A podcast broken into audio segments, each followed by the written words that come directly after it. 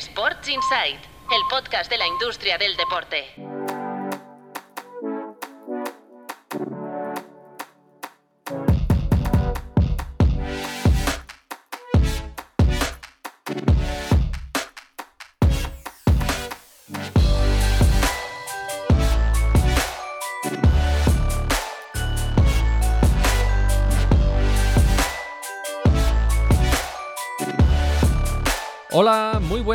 Bienvenidos y bienvenidas a Sports Insight, un podcast de tu playbook producido por NSN.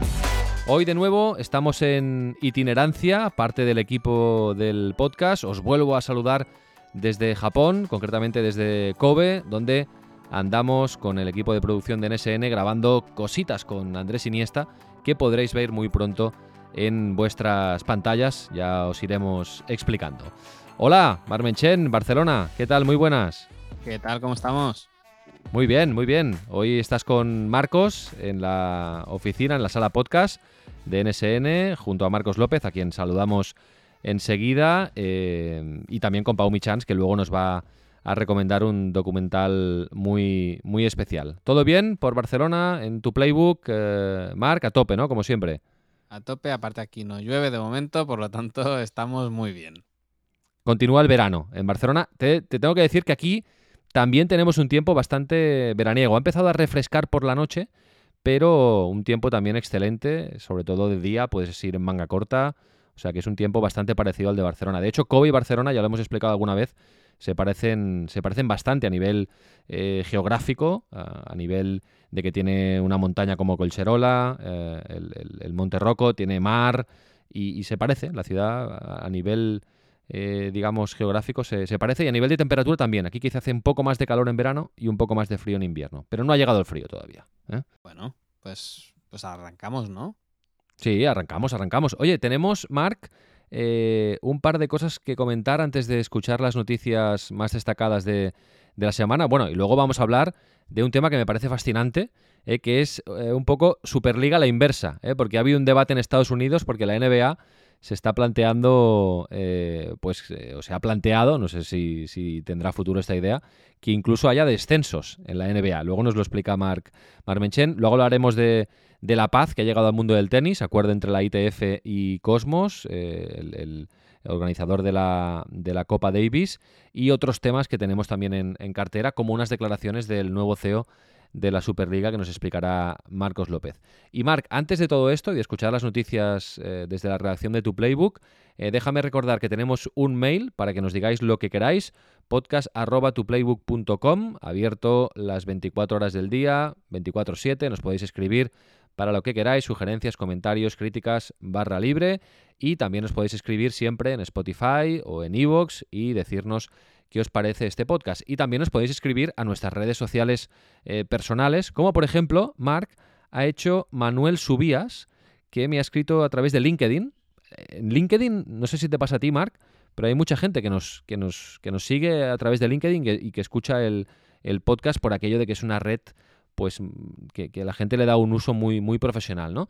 Y Manuel dice, soy un oyente de vuestro podcast al que amenizáis muchos madrugones para salir a correr. ¿Eh? Por tanto, otro oyente que nos escucha mientras, mientras corre, en este caso casi de madrugada. Dice, vuestro contenido es muy top y habéis conseguido que me enganche a los documentales deportivos. Seguid así. Pues nada, Manuel, muchas gracias por tu, por tu feedback y, nada, un placer acompañarte en estas madrugadas de, de running por gente así da gusto. Claro, sí, sí. La verdad es que mola, mola recibir estos mensajes. Y luego, Marc, eh, la semana pasada hicimos una pregunta. ¿Recuerdas? Eh, cada semana ah, intentaremos hacer una pregunta para, compartirla con vosotros. Y la hicimos a través de, de Spotify en formato encuesta. ¿De acuerdo? Que esto nos ha gustado. Y la pregunta que hicimos es, ¿qué club va a sufrir más el impacto económico de la eliminación de la Champions? Y dimos dos opciones, Barça o Atlético de Madrid. Bueno, nos han votado 13 personas, que no está nada mal, porque esto hay que irlo repitiendo y que la gente sepa que hacemos estas encuestas en Spotify. Y el 69% Barça, el 31% Atlético de Madrid. Bueno, aquí, claro, aquí un poco de trampa, porque quizá la gente no sabía en ese momento, porque esto es de esta semana, de hace un par de días, que el Atlético quedaría fuera de la Europa League y por lo tanto, Marc, eh, retomando el tema de la semana pasada, el impacto económico en las cuentas del Atleti aún va a ser mayor. Sí, porque el Barça todavía tiene opción de rascar alguna cosa en, Europa League. Veremos cuánto más es ese poder rascar algo, pero lo vemos con Marcos, pero realmente hay equipos fuertes en Europa League, por lo tanto la caja puede ser importante en función de quién te toque en los cruces y en cambio el Atlético de Madrid se va directamente a casa. Aquí veremos, que es el gran interrogante, cuántos de los sueldos de los jugadores del Atlético de Madrid están vinculados a rendimiento deportivo y por lo tanto cuánto se puede ahorrar el Atlético Madrid por el simple hecho de que los jugadores no se hayan clasificado, pero evidentemente la pregunta tenía trampa, visto cómo ha quedado todo, el Atlético Madrid va a salir bastante más perjudicado. Oye, ¿te parece que volvamos a hacer una pregunta así tipo, tipo encuesta? Si algún día queremos poner más de dos opciones, también se puede. Y, por lo tanto nos da bastante juego. No sé, podemos preguntar, ¿qué te parece lo de la NBA? Es que me pues parece fascinante. ¿eh? Luego lo desarrollamos bien lo de NBA, pero para mí yo preguntaría, oye, eh, de las fórmulas que está barajando la NBA, para equilibrar la competición, ¿cuál le gusta más a la gente? Si es la de ascensos-descensos o si es la de un control económico diferente al del impuesto de lujo que actualmente se aplica. Venga, pues hoy preguntamos sobre la NBA, os eh, colgaremos la encuesta y la veréis si nos escucháis, por ejemplo, desde Spotify o si no, también podéis entrar en Anchor, que es eh, la plataforma hosting donde colgamos el podcast y allí también se puede responder la, la encuesta. Bueno, venga, ahora lo explicamos y conectamos también con eh, Marcos López, pero antes vamos a la redacción de tu playbook para ponernos al día hoy con Patricia López y Cristian García. Arrancamos, lo hacemos con Movistar Plus, que se queda con la Copa y la Supercopa de España por cerca de 14 millones hasta 2025. Sí, la plataforma audiovisual de Telefónica releva a Dazón como televisión del torneo copero para el ciclo 2022-2025, por el que la Federación pedía 8 millones anuales por el lote encerrado. Movistar se suma a Televisión Española, que se hizo con el lote de partidos en abierto. Seguimos hablando de audiovisual, lo hacemos con Amazon porque entra como inversor de Overtime Elite y se hace con las retransmisiones hasta 2024. El acuerdo será para los próximos tres años y contempla la emisión de 20 partidos en directo durante las tres próximas temporadas. De este modo, Amazon se convierte en el primer socio audiovisual de la Liga de Jugadores de entre 16 y 20 años y entra en el capital de la compañía. Vamos con el PSG que empeora sus pérdidas, números rojos de 370 millones en la temporada 2021-2022. Los números rojos de la entidad parisina están marcados por una masa salarial que alcanza los 600 millones de euros tras la renovación del contrato de Kylian Mbappé y la llegada al club de Leo Messi. El PSG facturó 700 millones de euros, de modo que más del 85% de los ingresos se destinaron al pago de nóminas deportivas. Volvemos a España, lo hacemos con el Celta, que regresa a beneficios por las plusvalías por traspasos y apunta a 86 millones de euros facturados en 2022-2023. El club vigués de la Liga cerró 2021-2022 con un beneficio neto de 132.000 euros gracias a la venta de futbolistas. La cifra de negocio ascendió a 69,9 millones de euros, un 5,4% más que durante la campaña anterior, impulsada por los ingresos por televisión. El circuito de Barcelona-Cataluña cifra en 18,2 millones de euros el roto de la COVID en 2021. Así es, el trazado catalán imputa esta cantidad a la minoración de ingresos provocada, entre otras cosas, por la celebración de la carrera de Fórmula 1 sin público, por la que se dejaron de ingresar 7,8 millones de euros. El circuito cerró 2021 con 2,18 millones en pérdidas tras disminuir su facturación un 68%. Y acabamos con Tenium, que se adjudica su segundo ATP 500 tras ganar la gestión del torneo de Hamburgo hasta 2028.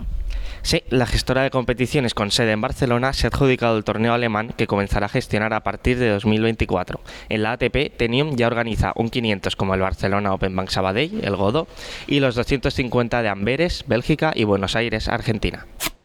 Bueno, pues nada, ya nos hemos actualizado, hemos escuchado algunas de las noticias más relevantes de los últimos días, noticias que habéis podido leer en tuplaybook.com. Siempre tenéis que entrar en tuplaybook.com y allí podéis consultar las principales noticias del negocio del eh, deporte, de la industria del deporte. Y además, si os suscribís a la newsletter, eh, pues cada día a las 7, ¿no, Marc? A las 7, noticias en el correo. Ahí están siempre, esperando. Siempre. Sí, sí, aparte, para mí es lectura obligatoria. Bueno, Marcos López, ¿cómo estás? ¿Qué tal? ¿Cómo estamos? Muy bien. ¿Todo bien por Barcelona? Perfecto. De, de verano todavía. De verano. Sí, ya imagino que sí, eh, que esperando también el sorteo de la Champions, de la Europa League. El lunes será el sorteo de la. Ahora ya en, Italia, aquí en Barcelona todavía no, pero en Italia ya se le califica a la Europa League como la otra Champions. Tarde o temprano ya, ya, lo, ya lo verás, escucharás o leerás aquí, digo, la otra Champions por el, por el nivel de los equipos que están ahí involucrados, que son equipos realmente importantes. La propia Juve se ha metido eh, en el último instante y estamos hablando de equipos, como diría Mourinho, tiburones fracasados que aparecen en este segundo escalón del fútbol europeo. Segundo escalón deportivo y segundo escalón económico, porque el Barça eh, bastante hizo con llevarse los 2,8 millones de euros con su victoria sobre el, precisamente el Victoria Pilsen. Bueno, está, está la Roma, ¿no? De Mourinho también ahí. Sí, sí, sí, sí. Bueno, ahora está pendiente de, un partido que tiene que jugar, pero en teoría la idea es que esté y, el objetivo es que esté y, vamos a ver. Y, fíjate, Marcos, el, el, Milan, que hacía años que no estaba en octavos de la Champions, ahí está, ¿eh? eh sí, sí. Con Brahim con Brahini, con un equipo competitivo, con un equipo que puede hacer daño. Es uno de los peores segundos clasificados. El otro, evidentemente, los, eh, los otros dos segundos clasificados que nadie quiere ver son el Paris Saint Germain que ha quedado segundo después de una combinación nunca vista antes en la Champions, empate a puntos con el Benfica, empate en el gol a particular, empate en el gol a general, empate en diferencia de goles y al final eh, el último baremo, eh, la última premisa era quien más goles había marcado fuera de casa y ha sido el Benfica y eso implica que el PSG se convierta en un enemigo terrible para cualquier equipo que haya acabado en primera posición de su grupo. Bueno, vamos a. Qué nostalgia hablar de la, de la Champions, ¿eh? En clave, en clave Barça. Bueno, está el vamos a hablar también de Arteta, o sea que cuidado, cuidado, ¿eh? Viejos rockeros. Em, a ver, Marc, explícanos eh, este debate, ¿no? Estas ideas que nos llegan desde Estados Unidos y que, bueno, podrían afectar un poco al modelo de competición o, algunas cosas que están como muy, muy asentadas en, en la NBA. ¿Qué, ¿Qué ha pasado para que se planteen todo esto? Pues están negociando el nuevo convenio colectivo con la Asociación de Jugadores y están ahí dudando en cómo hacer que esto funcione mejor. El tema de los ascensos, y descensos lo están estudiando porque, como sabéis, o un día le podemos dedicar a explicar la complejidad de cómo funciona el draft, los equipos peor clasificados son los que suelen tener las primeras selecciones de, de jugadores en el draft y la NBA empieza a percibir que hay muchos, muchas franquicias que ya empiezan a jugar a perder para asegurarse buenas rondas de, elección de jugadores y para acabar con eso, la NBA pues ha empezado a asomar con la idea de, oye, eh, a lo mejor si quedas último, te desciendo y hago subir a dos equipos de la G League, que es la liga de desarrollo de, la NBA, pero sería muy nuevo y muy novedoso el, aplicar esto. Yo creo que es más una amenaza que, algo que vaya, que vaya a suceder, porque realmente rompería con, con la estructura y cómo está pensada la NBA, aunque es verdad que la G League la mayoría son eh, franquicias, propiedad de franquicias, por lo tanto son como filiales. Y luego eh, el otro gran cambio sería, eh, para el que no lo sepa, pero el control económico de la NBA no es tanto el cortar las alas al gasto, sino en poner un impuesto de lujo a aquellas franquicias que se exceden de su gasto. Es decir, si tú tienes un techo de gasto de 150 millones de dólares y te quieres gastar más, tú tienes que pagar un impuesto de lujo que es un importe prácticamente equivalente a ese de más que te quieres gastar. ¿Qué se hace con ese impuesto? Se transfiere a las franquicias que están en mercados más pequeños para un poco intentar equilibrar la balanza competitiva de, de la NBA.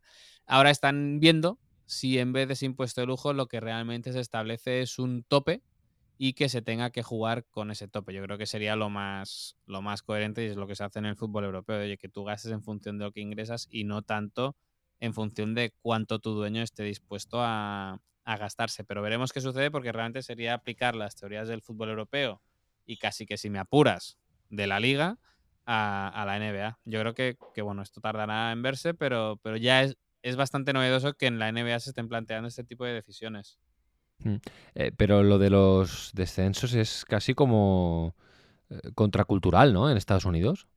Bueno, yo, yo por eso creo que es más una amenaza que, que otra cosa, pero yo creo que les debe cabrear bastante el ver que hay equipos que juegan a perder para asegurarse buenas selecciones en el, en el draft. En el momento en que te dicen, ojo, que te puedo sacar de, de la competición, yo creo que es cuando ya te planteas decir, ostras, eh, vamos a intentar jugar un poquito a, baloncesto. También porque si no le vas quitando valor al producto audiovisual, porque si ya sabes que al final todo queda para el playoff, pues al final le quitas mucho valor a la fase, a la fase regular. Bueno, es que la liga regular, eh, a mí me gusta la NBA, ¿eh? me encanta la NBA y flipo con los playoffs sobre todo, pero es que la liga regular me cuesta mucho seguirla, aparte de la Es, diferencia es muy horaria. difícil, es muy difícil Sí. de seguir. es Y muy que hay muchos partidos y te pierdes, pero es que tampoco tiene mucho interés. Eso es. No tiene interés tienen- deportivo. Bueno, Claro. mm, eh, al, al final eh, luego hay equipos con una serie de derrotas que no tienen ninguna repercusión, eh, no les afecta en nada. Al contrario, si, si luego tienen capacidad para seleccionar mejores jugadores en el próximo draft, a mí en ese sentido... Bueno, sabes, Marcos, que hay una palabra para esto, el tanking. O sea, equipos que no quieren ganar para tener más opciones de tener una posición más alta en el draft. Claro, Pues- eh, y pues como dice. Mark, entiendo que estas ideas van para evitar el, el tanking que mm, eh, en el fondo perjudica la competición, desprestigia la competición. ¿no? En eso están, en eso están, en acabar con eso para, para que, oye, Oye, para y- que sea competitivo. ¿Y dónde bajarían y, y quién subiría? ¿Esto cómo, cómo lo estructurarían? Pues ahí está la película, que serían los equipos de la G-League, que es la liga de desarrollo de la NBA, que hay algunos que todavía son independientes, pero la mayoría actualmente ya son, ya son propiedad de, no de las franquicias en sí, pero sí de los grupos inversores que controlan normalmente, como sabéis, pues en la NBA hay mucho grupo inversor que controla el equipo de la NFL, de la MLB y de la NBA de una misma región, pues muchos ya están en ese mismo paraguas, por lo tanto sería, pues imagínate, pues como si aquí viéramos a un Barça Athletic eh, compitiendo con el Barça. Qué curioso, ¿eh? Por eso, eh, aquí en Europa, debates sobre si la nueva Superliga, la competición europea, ha de ser mm, cerrada, semicerrada, semiabierta.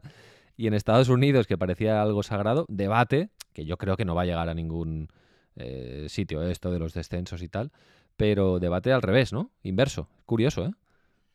Es muy extraño porque, porque además eh, el salto cualitativo, no en lo deportivo, en lo económico, que pasaría desaparecer de una franquicia de NBA, e- es, que los propietarios estarían dispuestos a asumir eso, Mark. Es que estamos hablando de una auténtica fortuna eh, a nivel de, controlar y de ser dueños de, una franquicia que desaparece del escenario comercial, publicitario, televisivo, eh, mediático y, y- por supuesto a nivel de patrocinio de lo que implica y de lo que provoca tener una, una franquicia de NBA que desciende. Entonces, ¿qué haces con eso? Es que no la puedes sostener ya desde el primer día, no la puedes sostener económicamente. No, yo, yo- yo insisto, yo creo que es una amenaza. Ah, Es de, vale, oye, vale, no, vale. no- no empecéis a- aquí a perderme partidos para, para tal, ¿verdad? Que el- solo que tengas un atisbo de, de- de amenaza de perder la categoría, pues ya te vas. Pero es que en, la- en Estados Unidos hay mucho debate, porque también están debatiendo con el formato de la MLS, o sea que.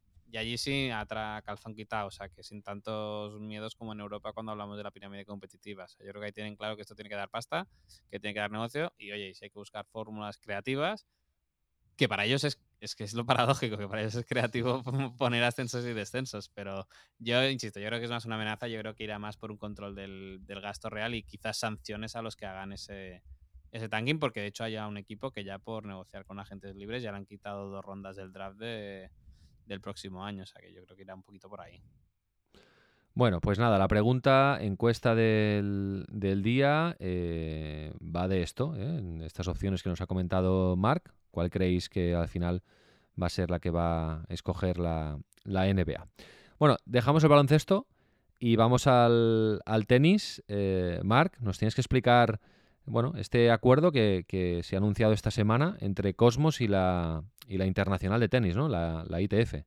Sí, si tiramos para atrás en el tiempo, no sé si os acordáis que cuando salió las finales de la Davis, Gerard Piqué, en noviembre, la ATP se cabreó porque originalmente el proyecto de Gerard Piqué era con la ATP, no era con, con la ITF. La ATP se enfadó, puso un torneo muy parecido en el mes de enero a las puertas de, del Abierto de Australia, con, la distorsión que eso generaba para muchos jugadores de que ni las finales de la Davis estuvieran reconocidas por la ATP en el calendario, por lo tanto, torneos ATP muy pegados a las finales de la Davis o incluso al mismo tiempo que la Davis, forzando al jugador a, a elegir, con el riesgo que eso suponía pues, a nivel audiovisual, a nivel comercial, etcétera. Y después de mucho tiempo de negociaciones, se ha llegado a un acuerdo.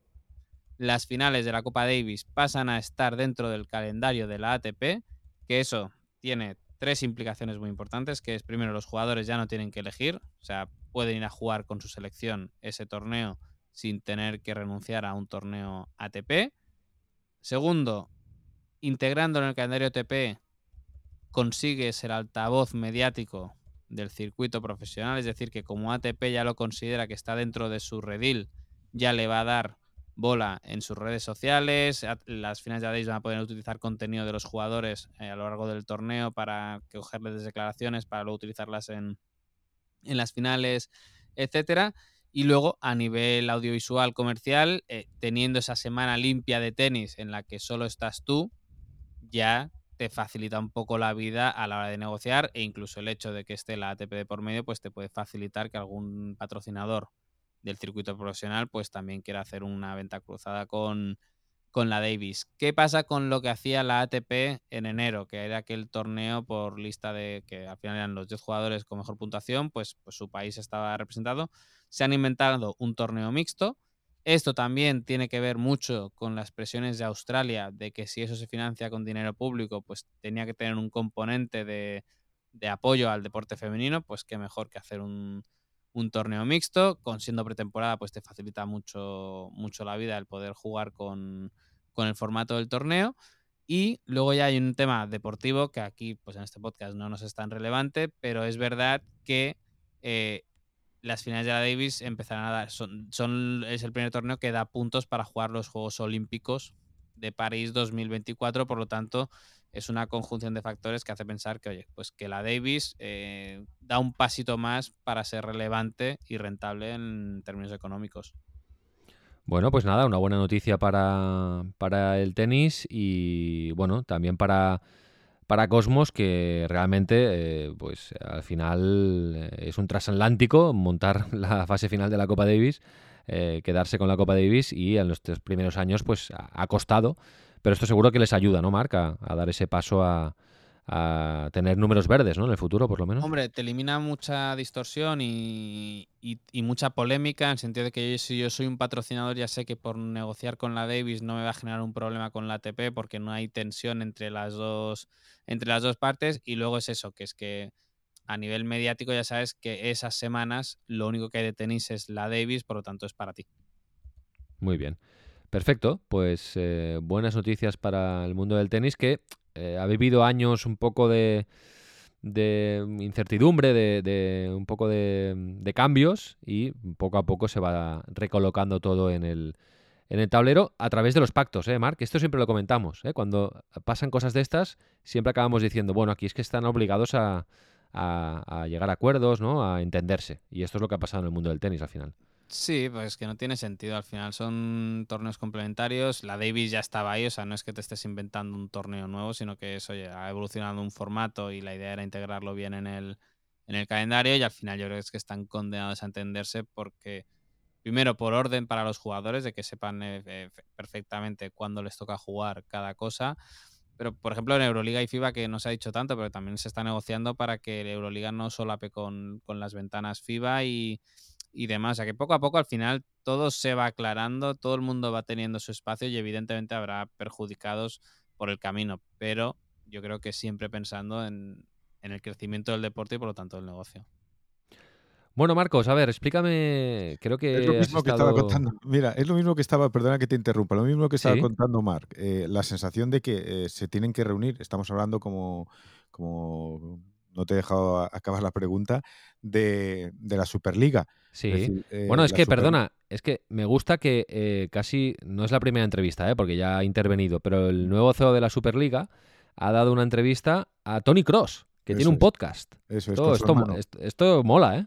con su hermano lo hace, ¿eh? Ah, muy bien. sí, sí, con su hermano, un podcast donde, donde ha comunicado el que le había pedido, que le había enviado una carta, bueno, de hecho es un documento que ya había enviado previamente a Alexander Zeferin, el presidente de la UEFA, y parece ser que ahora sí la UEFA acepta una reunión eh, con el propio CEO, el nuevo CEO, como siempre le califica Mar, el rostro amable de la Superliga, es decir, hemos pasado de, la energía, de la violencia verbal que, desarrolló Florentino Pérez en la puesta en escena, incluso el propio Laporta o, o, que, que, además tiene el problema personal con Zeferin, que, dificulta todavía más los contactos y las negociaciones, a poner un ejecutivo eh, que no tiene experiencia en este tipo de, circunstancias, pero sí domina el mundo audiovisual, que tiene capacidad para, conectar con el mercado alemán, con el mercado italiano y con el mercado español.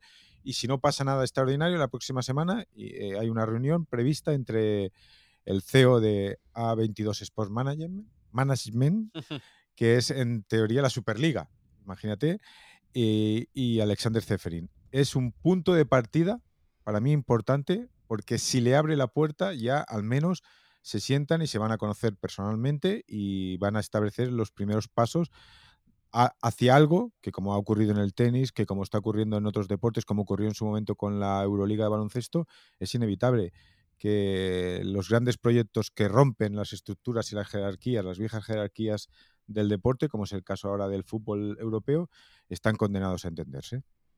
Bueno, pues, claro, Marc, es que eh, esto, es, esto es eh, primer mini punto, ¿no? Para, para, para la Superliga. Sí, pero aparte a UEFA tampoco le queda más opción, porque en esa, en esa pelea mediática de ver quién es más arrogante o, o quién es el menos pacífico y dialogante, tú lo que no puedes decir es que no a un nuevo rostro que te pide Claro. que te pide hablar. Luego ya cuando acabe la reunión dirán que oye, que no hace falta seguir reuniéndose porque están las posiciones muy distantes y, y no van a ceder ninguno en sus en sus puntos. Pero yo creo que, hombre, que es interesante. Y aparte va a llegar un mes antes de la, de la decisión final. Bueno, decisión final no, de la recomendación del abogado de, de la Unión Europea sobre el tema de, de la Superliga. Yo creo que está claro, y lo hemos comentado, ha pasado con la Davis, con la ATP, que seguramente la justicia dé la razón a la UEFA, en tanto que es protección del modelo deportivo europeo, pero eso no va a quitar que, oye, que hay un issue que hay que resolver y que hay puntos de la crítica que hace a ese 22 barra Superliga barra Real Madrid, Barcelona, Juventus, que hay que abordar, abordar y es el papel de los clubes en la gestión de las competiciones internacionales. Y ahí yo sí que estoy más cerca de los planteamientos de los clubes que no de la, del actual modelo. Bueno, pues nada, seguiremos a ver qué trasciende de esa, de esa reunión eh, anunciada por Bernd Reichardt, el, el, nuevo CEO de la Superliga, que tampoco sé si a la UEFA le habrá hecho mucha gracia, ¿no? Que, que lo diga en un podcast con, con Tony Cross, pero bueno. Bueno, Ahí está. Es la típica cosa que pactas. Supongo que Sí, sí. ¿no? sí, Bueno. sí, sí. Sí, Sí, pues, puede ser. Yo creo que pactas un poquito también. Es para ir bajando el nivel de, Yo de tensión. tensión, pues, yo- y creo y es que a medida que bueno hoy ojo que hoy ha hablado Dupont Mm. el abogado de la ley Bosman y hoy ha estado en Barcelona y ha estado Sí. hablando y, e- ese, ese no ha relajado nada, nada al sea, ma- todavía está- todavía está una crónica de, de lo que ha Vivito y coleando, ¿eh, Dupont? ¿Todavía? Sí, sí, no, hombre, este es el, este es el látigo de la UEFA en, en todos los Sí, sitios. sí. Pero o- ojo, que la ley Bosman, la gente la celebró mucho y con el tiempo se ha visto que la ley Bosman, la ley Bosman fue del todo menos positiva en muchos aspectos para la, para la industria del fútbol. Pero yo creo que a medida que se vaya acercando la fecha, yo creo que las posturas se van a ir acercando porque entiendo que lo que recomienda la Unión Europea va a ser una victoria parcial para el que sea que considere que ha ganado.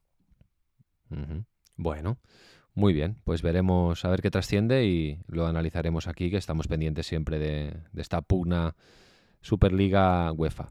De momento, eh, acabo, perdona Raúl, de momento Sí. dos de los tres grandes promotores, como decíamos el otro día, están fuera de la, de la Champions. Barça y Juventus. Juventus y Barça. Sí, sí, sí, sí. So- solo resiste el Madrid. Bueno, a ver, a ver cuánto resiste. Em, venga, antes de, acabar, em, otra noticia, una de las que ha comentado Patricia con Cristian desde la redacción de tu Playbook, Movistar eh, Plus, eh, Marc, se ha quedado con la Copa y la Supercopa de España, que se va a seguir jugando en Arabia Saudita, por algo menos de 14 millones de euros hasta 2025. Sí, eh, yo creo que era como muy natural y esto hay concursos que realmente son poco divertidos de seguir porque ya sabes un poco quién se los va a acabar quedando. En el caso de Movistar con la Supercopa de España ya era el titular el año pasado y todo apuntaba a que iba a ser. Aquí habíamos comentado en el podcast que en el caso de Dazón el tema de la Copa del Rey no tenía mucho sentido en tanto que ya tenía la liga, por lo tanto era más dinero de, de invertir sin que fueras a ganar muchos más suscriptores y se lo ha acabado Movistar y para mí sí que es el detalle importante que es que no se ha alcanzado el precio mínimo de reserva, es decir, que Movistar Plus va a pagar menos de los 8 millones que pedía a Movistar, bueno, a cualquier operador de pago por la emisión de, de los partidos de Copa del Rey en televisión de pago, porque recordemos que el abierto se lo ha quedado Televisión Española y tampoco se ha llegado a los 6 millones que pedía por la Supercopa, porque recordemos que el último ya se adjudicó por algo menos de 4 millones de euros, por lo tanto era muy difícil que se produjera una revalorización teniendo en cuenta también cómo está el mercado audiovisual, aunque, oye, mira, 14 millones más para el presupuesto de, la federación, que menos da una piedra. Oye, y la Supercopa en enero se juega en, en Arabia todavía. ¿Y eh, cuánto dura, cuánto queda de, digamos, de este contrato? ¿Hasta cuándo? Pues si me se- recuerdo mal, eran cinco años, ¿no? Del, bueno, se amplió hasta el 29 Ah, bueno, luego es verdad. porque se, como hubo la pandemia, para cobrárselo todo, Arabia Saudí aceptó pagar el contrato íntegro a cambio de que se le ampliara la duración del, del contrato y tenemos Supercopa en Arabia hasta el 2029. Bueno, bueno, bueno, no, pues nada. Eh, lo veremos por Movistar Plus, como mínimo hasta el 2025. La Copa y la Supercopa. La Copa la tenía Dazón, ¿no? En los últimos años. El año pasado años. lo compró Mediaset, si no recuerdo mal, fue Mm. Mediaset la que lo compró y la que le sublicenció a Dazón el paquete de pago o al revés. Ahora no mm, hablaría de memoria, ¿eh? pero era un acuerdo entre las dos entre las dos partes.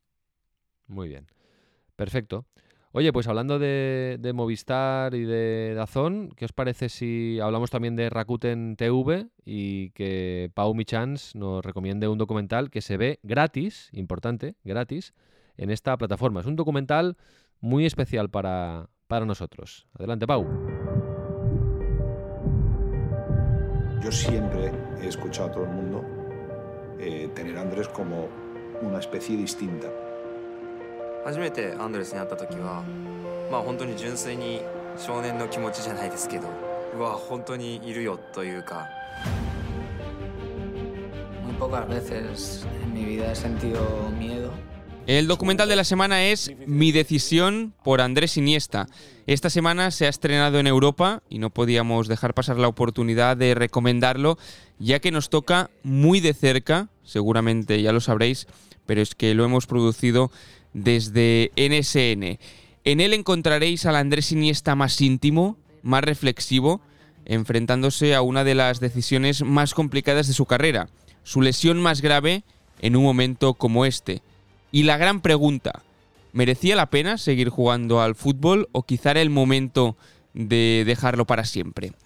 El documental se puede ver en Rakuten TV, gratis, con anuncios. Tiene una duración de 64 minutos y como decíamos es una producción de NSN junto a la Cle Content. Está dirigido por Cibran Isasi y tanto Raúl, Marcos como un servidor, entre muchos otros compañeros de NSN, hemos estado trabajando en él durante meses y ahora vemos el fruto. El- lo que podréis encontrar en el documental son momentos del día a día de Andrés durante los meses de la lesión que nunca se han visto. De hecho, lo seguimos durante ese periodo de recuperación con una cámara viendo y analizando el lado más oscuro del deporte. También momentos muy cercanos sobre el proceso donde debatió su futuro, declaraciones muy sinceras del propio Andrés y de su entorno sobre qué hacer.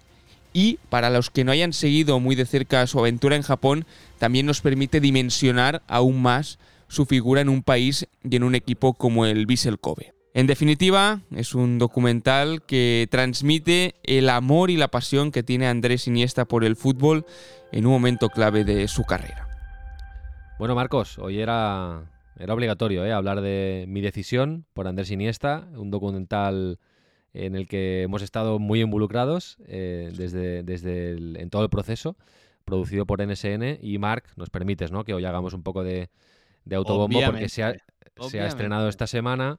Se ha estrenado en Europa, porque este documental lo realizamos durante el año 2021 y eh, en enero de 2022 ya se pudo ver en Japón, en, NHK, en la televisión pública japonesa, donde fue todo un éxito. De hecho, lo reemitieron.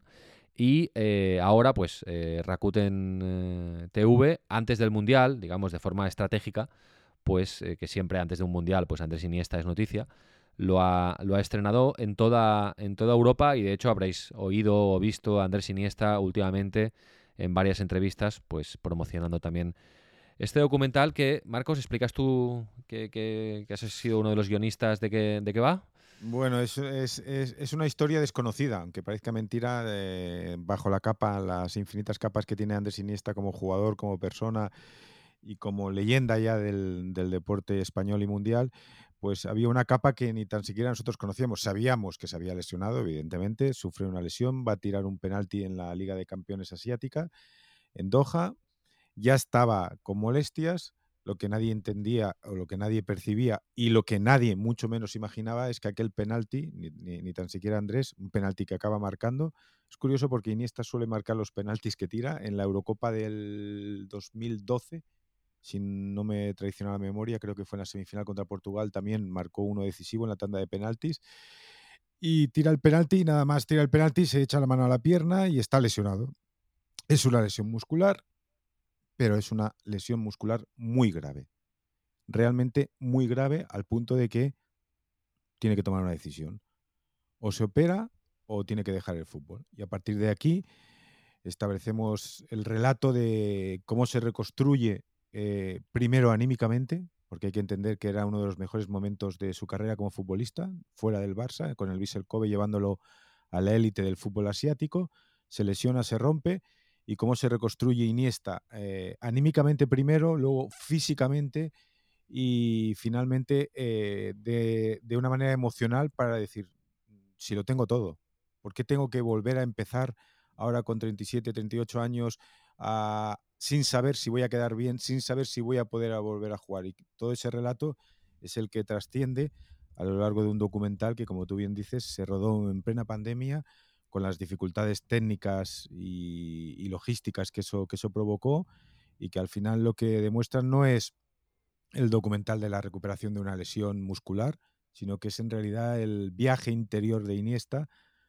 y el amor infinito que sigue teniendo por el balón y por la pelota para no despegarse de ella cuando se le rompe un músculo. Y a partir de aquí ese es el, esa es la historia que hemos intentado trazar y que desde el pasado 1 de noviembre ya se puede ver a través de Rakuten TV. Gratis, ¿eh? En formato freemium. Que, Pareces que Núñez con el gratis.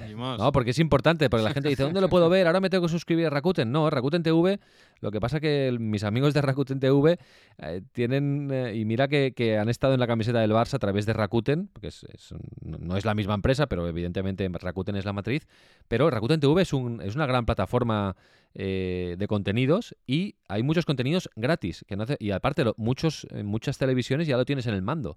Sí, Entonces es muy fácil entrar. Sí, el botón, ¿eh?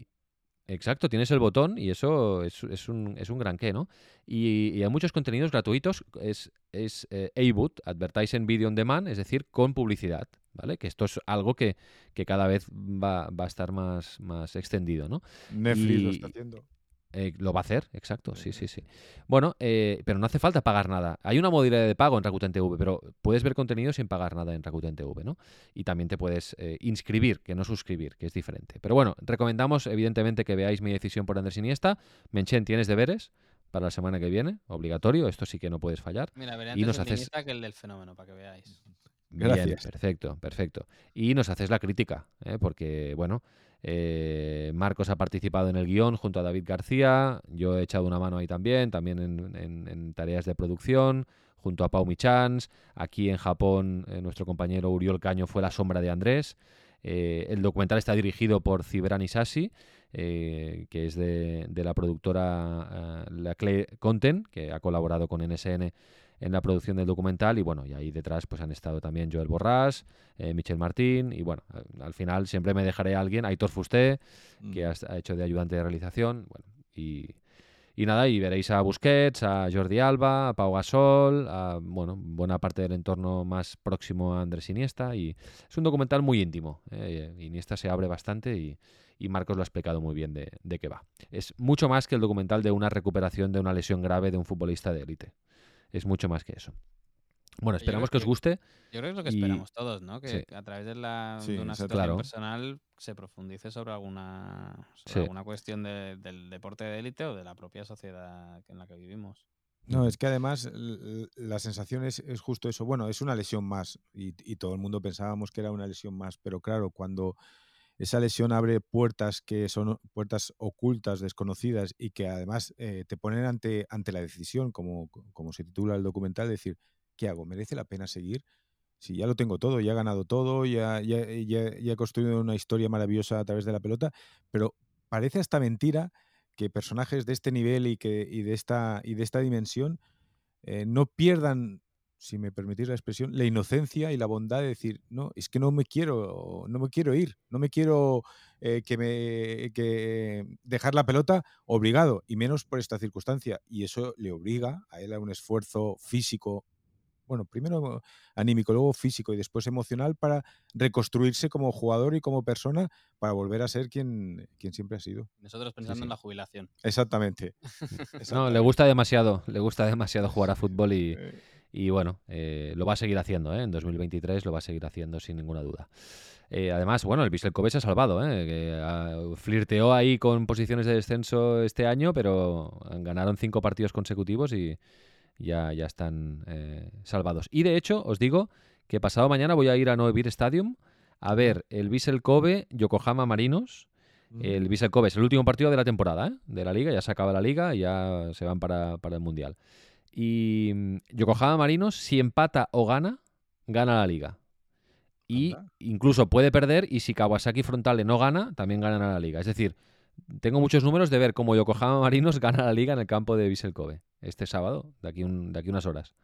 Una liga que tenía casi ganada, ¿no? Y que, y que ha Sí, cometido bueno, errores. pero Ah. es que la liga japonesa es una montaña rusa tremenda. Sí, Es sí. terrible, es terrible esa liga. Sí, sí. Pero bueno, eh, volveremos a Noevir Stadium después de un cierto tiempo a, a ver al, al Vissel Kobe.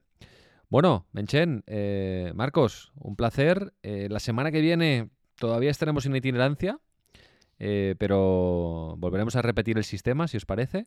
De acuerdo. Y, y nada, nos vemos pronto en, en- Ya os explicaré lo que estamos haciendo aquí, porque estamos... Ahora ahora no lo puedo explicar, pero ya lo explicaré. Ya, ya lo veréis también, ya lo veréis. De, mo- de momento activa los datos. Si estás en, en- en itinerancia, activa los datos. Eh, Sí, no, tengo la itinerancia desactivada, pero tengo el resto está activado, no te Por preocupes. eso digo. Bueno, pues un abrazo. Hasta luego. Un abrazo. Nos leemos en tu playbook, Mark.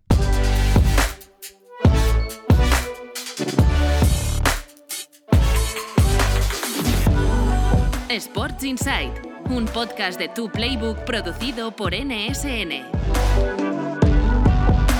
Y recuerda, tienes toda la información económica de la industria del deporte en tuplaybook.com.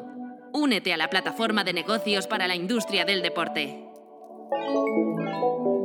Nice.